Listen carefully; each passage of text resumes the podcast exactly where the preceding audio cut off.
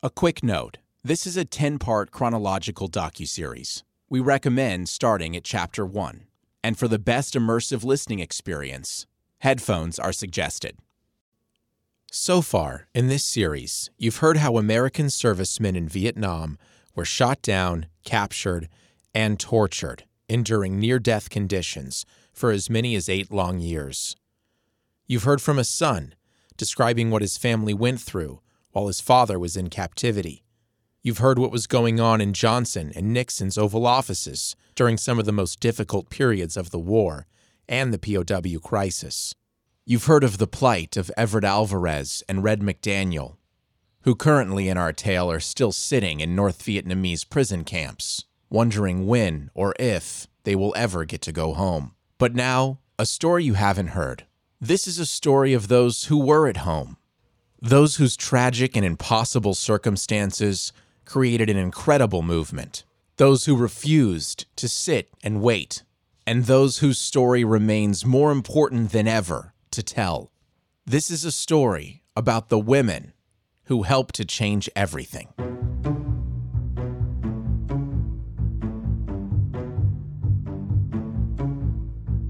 In 1967, Wives of POW and MIA servicemen banded together to form the League of Wives. Originally, it was a support group for women in similar situations. Soon, it would grow into a serious organization that wrote coded letters, met with the North Vietnamese, and conferenced with Nixon himself. The League of Wives became an instrumental part in raising awareness of the POW issue and putting political pressure where it needed to be to bring these men home. The ripples of it still influence the way the military, the veteran community, and the American government interact with each other today. In the next two episodes, you will hear from some of these women. Part one will focus on receiving the news and adapting to their new lives as single heads of households. Part two will focus on the League formation and the action they ultimately took. Our servicemen were, of course, heroes, enduring horrific captivity and not giving away any critical information to the North Vietnamese. But these women were heroes too. The heroes who set their husbands free.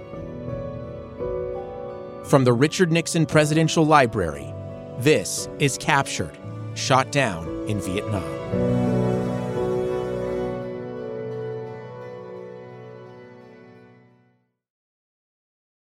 First, let's meet Heath Hardage Lee. Heath is a leading women's history expert and author of the book, The League of Wives The Untold Story of the Women Who Took on the U.S. Government to Bring Their Husbands Home.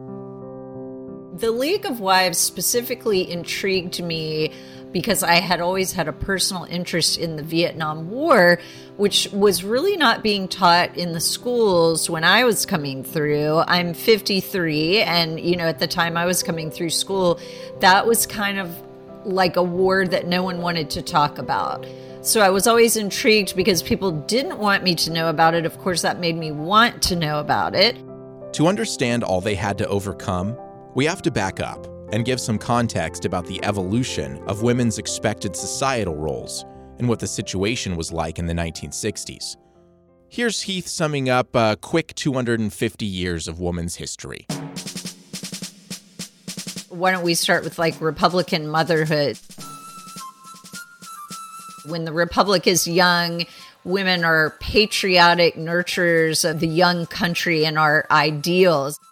In the revolutionary times, women were actually, I think, in a better position than later because we needed everybody to fight for this country to establish it.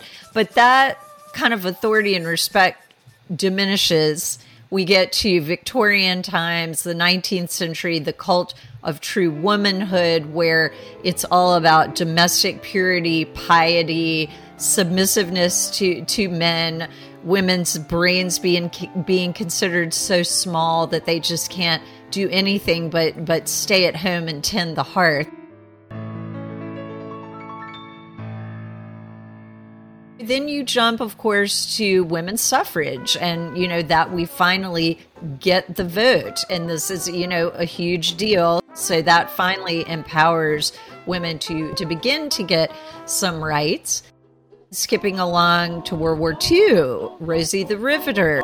All the day long, whether rain or shine, she's a part of the assembly line. She's making history, working for victory. Rosie, the riveter, keeps the shop. Women are drafted into the factories and they are taking over all these jobs that men were doing before. And so there's a real empowerment there.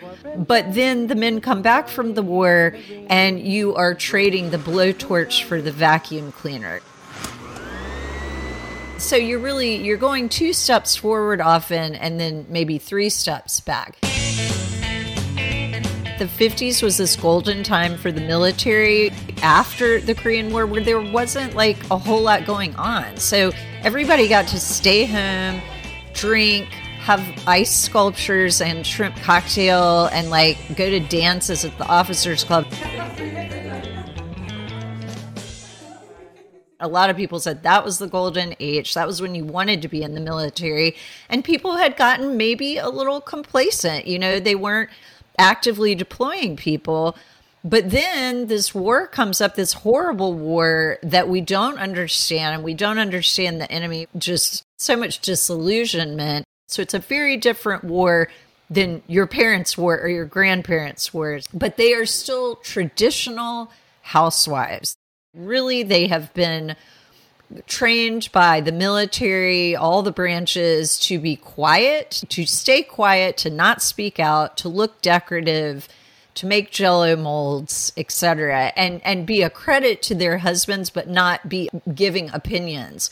If you did that, that could really hurt your husband's career. Meet Marianne Pat Mearns. I'm 90 years old. Two years into the Vietnam War, she was a mother of two little girls and the wife of Air Force Major Art Mearns. She was the consummate military housewife, just like Heath described. I was a young lady when I met my husband. Art's my husband. I was about 25 years old. Art went, was ROTC, and went into the, the Air Force. And uh, he really enjoyed flying. And so he became a fighter pilot. When I met him, he had spent a tour in Korea. He walked in the door, we looked at each other, and there was something happened. And uh, that was it. Never believed in love at first sight at all. there was something, you know, it just, we clicked. We liked the same things and we talked and it was just sort of magic. It was all very special. We were married about a year later, had two children, Missy and Francis. These days you don't believe in magic, but there it was.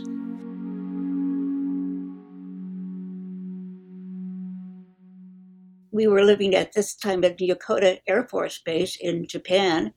We're having a wonderful life. Art was doing the job that he loved he was a lieutenant. Then he became a captain. We were all living in Japan when the Vietnam War started. Every once in a while, they would call up some of the troops, the various different Air Force squadrons, to fulfill some duties that they had. He was stationed in, at that particular time in Thailand, and he was a major at that time. Now, meet Andrea Rander. During the same time period, she was the wife of Army Specialist First Class Don Rander. I was approximately 27 years old, and the war had started many years before that. A war that I was really totally unaware of. It meant nothing to me at the time. Um, I at that point was a single mom with one child. And my dear husband, Don Rander, asked me to marry him. I had known him for many years before when we were children in our old neighborhood of New York. And the chance meeting we had in, in a courtroom he getting a divorce and me at the same time getting a divorce. We were uh, able to, to meet again. Uh, he was stationed in Baltimore, Maryland. So we established a homestead there with really very good friends who played an important role in my life during Don's captivity in Vietnam. Where we find ourselves is sort of betwixt and between the 1950s and the 60s, kind of on the cusp of all kinds of revolution. I was told as a young woman, you know, all you could ever be is a is a housewife or a secretary or a nurse or a teacher. Well, my sister was a teacher and I became a nurse. That was the big things. The 60s is going to be a huge amount of change in so many areas, and particularly in women's roles. And they find out they have to throw the traditional playbook out and write their own rules. But writing your own rules as a military wife was hard when there was a literal manual about how to act. One of the first artifacts I got into my hands was the Navy wife from the 60s. It's really it's a government propaganda book, a military propaganda book. It's a protocol guide that details how you are supposed to look, how you are supposed to decorate, um, what you are allowed to wear and pack.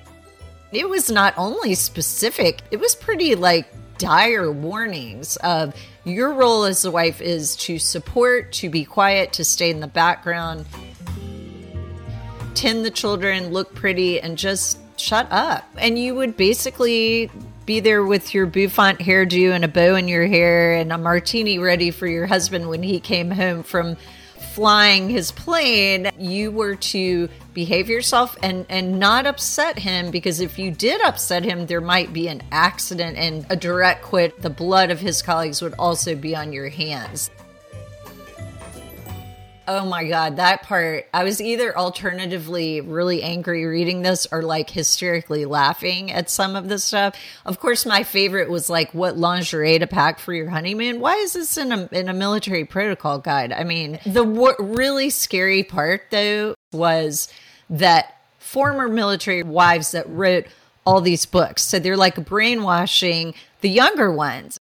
But I think a lot of these people were true believers until um, their husbands were shot down or went missing. These wives ditched that whole protocol in pretty short order. Once you get into the practicalities of your husband is shot down, and there is nothing in the index of that book. Believe me, I checked even about prisoners of war. So they realize how completely worthless this is when you get in trouble and there's no reference guide for it. Andrea recalls when her husband Don first told her he was going to Vietnam in the Army. Donald decided that he wanted to volunteer because things were really, really starting to um, take a different effect uh, with the country. And being Donald, he knew that this was part of his duty. I was a little disillusioned by the fact that he wanted to leave his family, but he convinced me that he felt the necessity to go and fulfill this duty as a military man. I think the men are very matter of fact. This was their mission. They love their country and they were going to do what they needed to do. And this is the mission. And he said he that's what he signed up for and this is what he planned to do.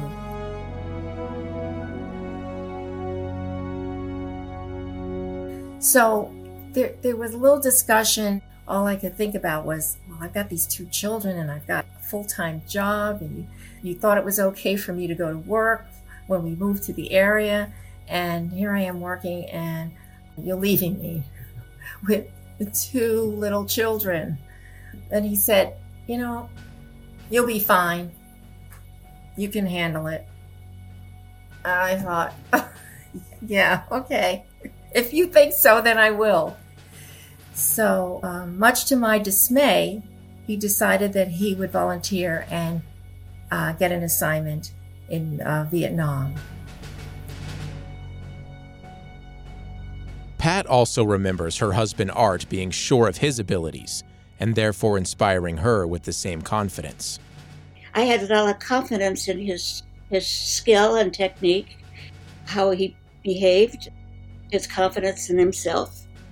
Of course, the war came along, and we started hearing people being shot down, and then we heard the uh, horrendous Hanoi March, and that was just before Art was shot down. That was in June, and he was shot down November 11th.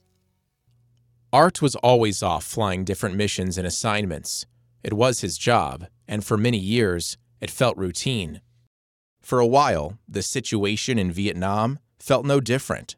While deployed, Art and Pat would write each other. He would check up on his daughters, ask about the house and other domestic issues.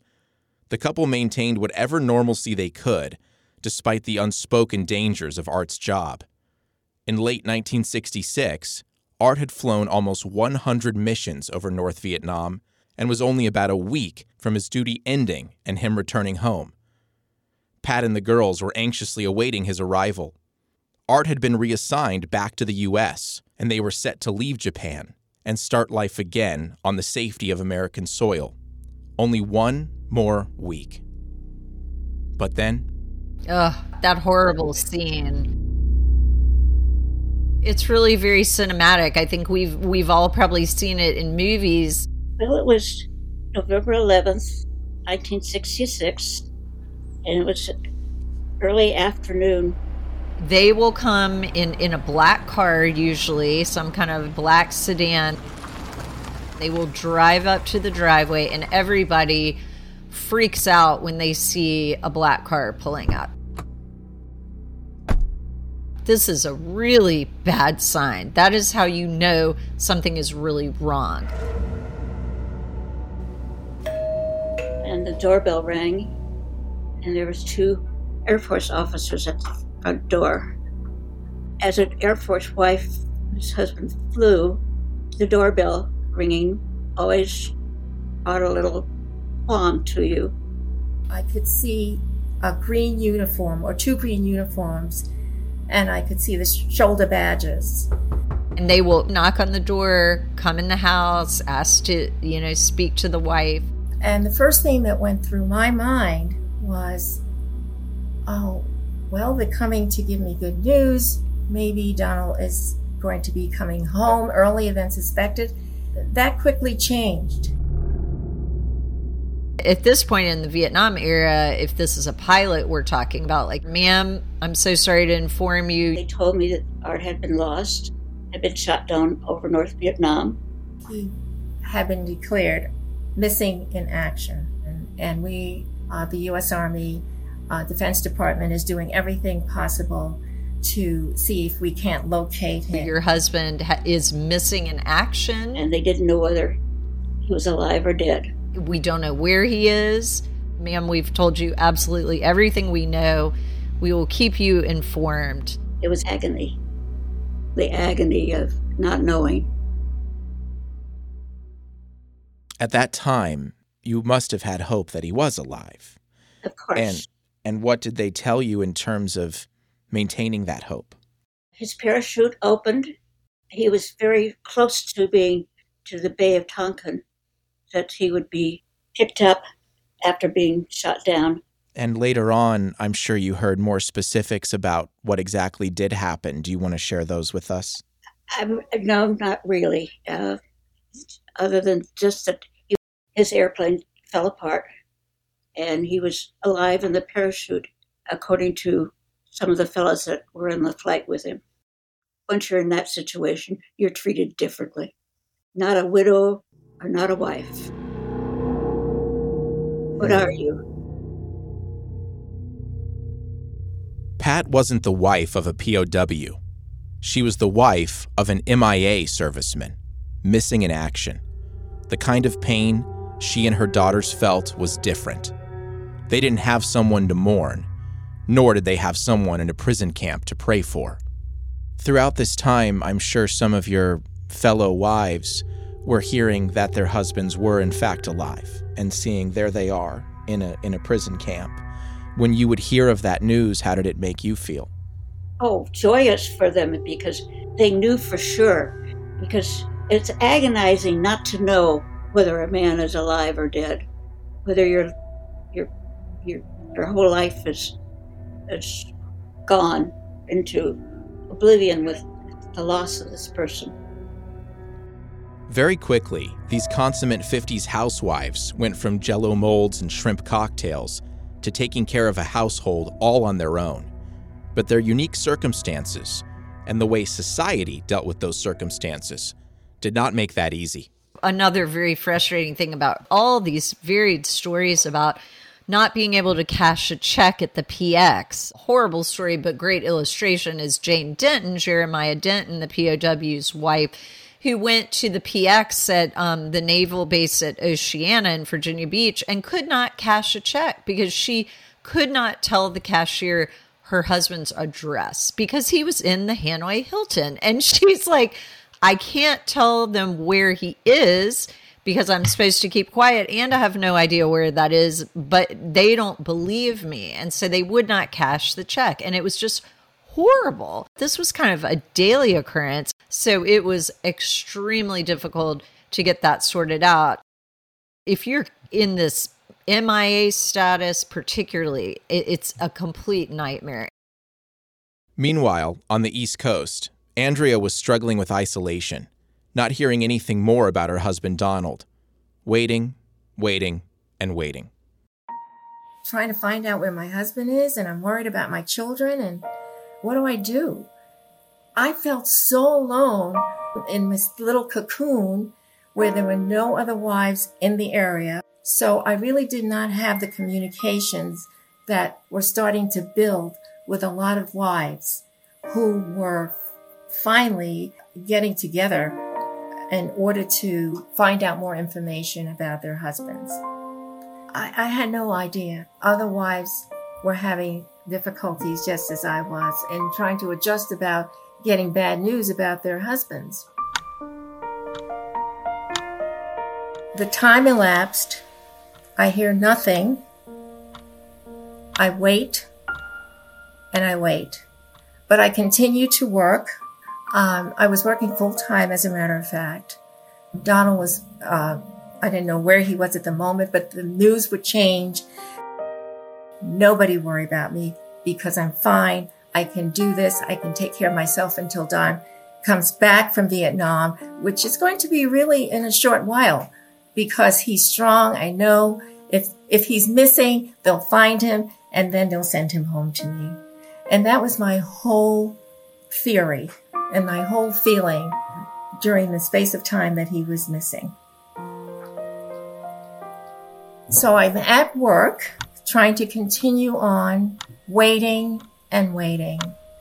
And if I thought that was going to be a wait, I had a lot of reckoning to do.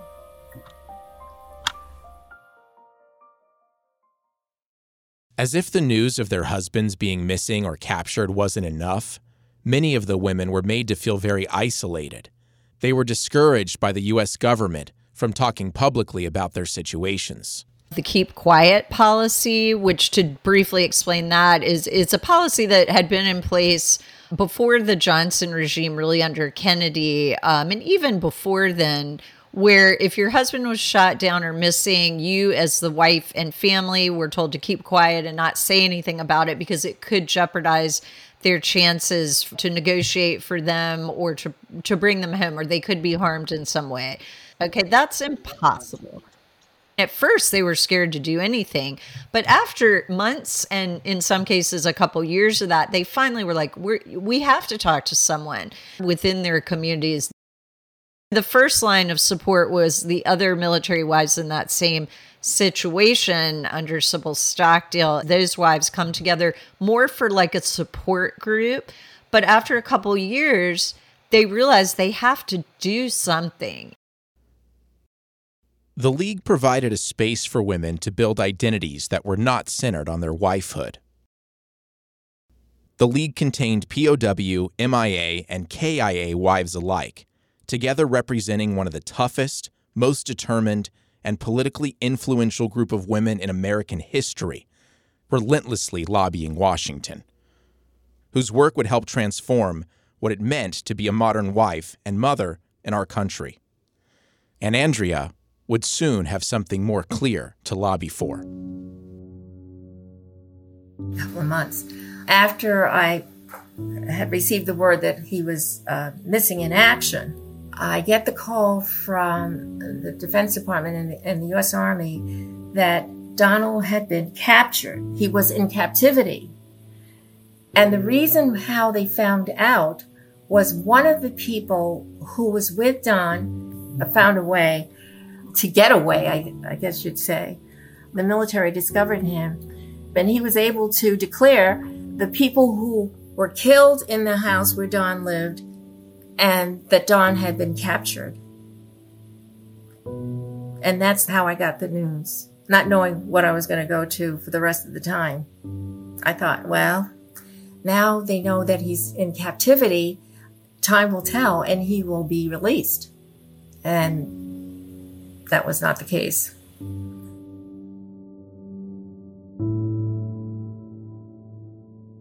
As a young woman, I, I wasn't particularly interested in politics per se.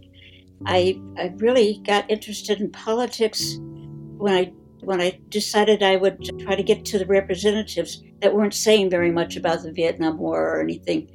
Pat, despite not knowing her husband Art's status, would become one of the League's most active members. Paired up with dozens of other wives who did know their men were alive and who would likely see them one day stepping off an airplane. Family is very important, and you know, family keeps hope up that they may be still alive. What did you think the chances were of you finding him at the time? Like, how much hope did you really have? All the hope in the world. All the hope in the world.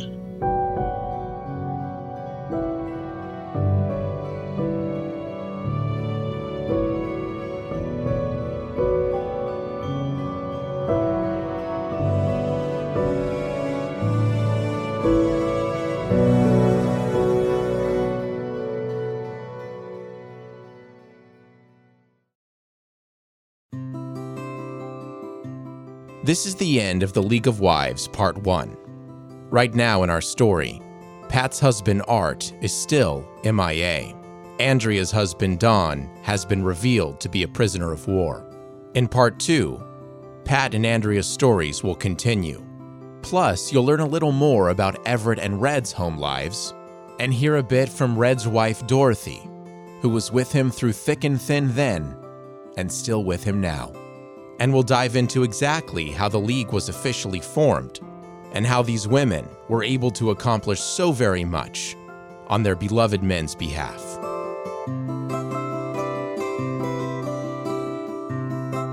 Captured, Shot Down in Vietnam is a docu-series from the Richard Nixon Presidential Library and Foundation.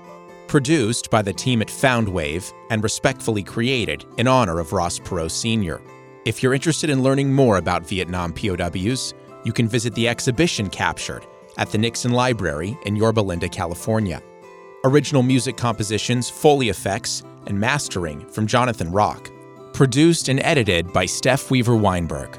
Research, background, and history from Jason Schwartz. Executive production from Joe Lopez and the team at the Richard Nixon Foundation, and Kaylee Mason from Perot Family Collections co executive production, interviewing, and hosting from me, Tyler Russell McCusker.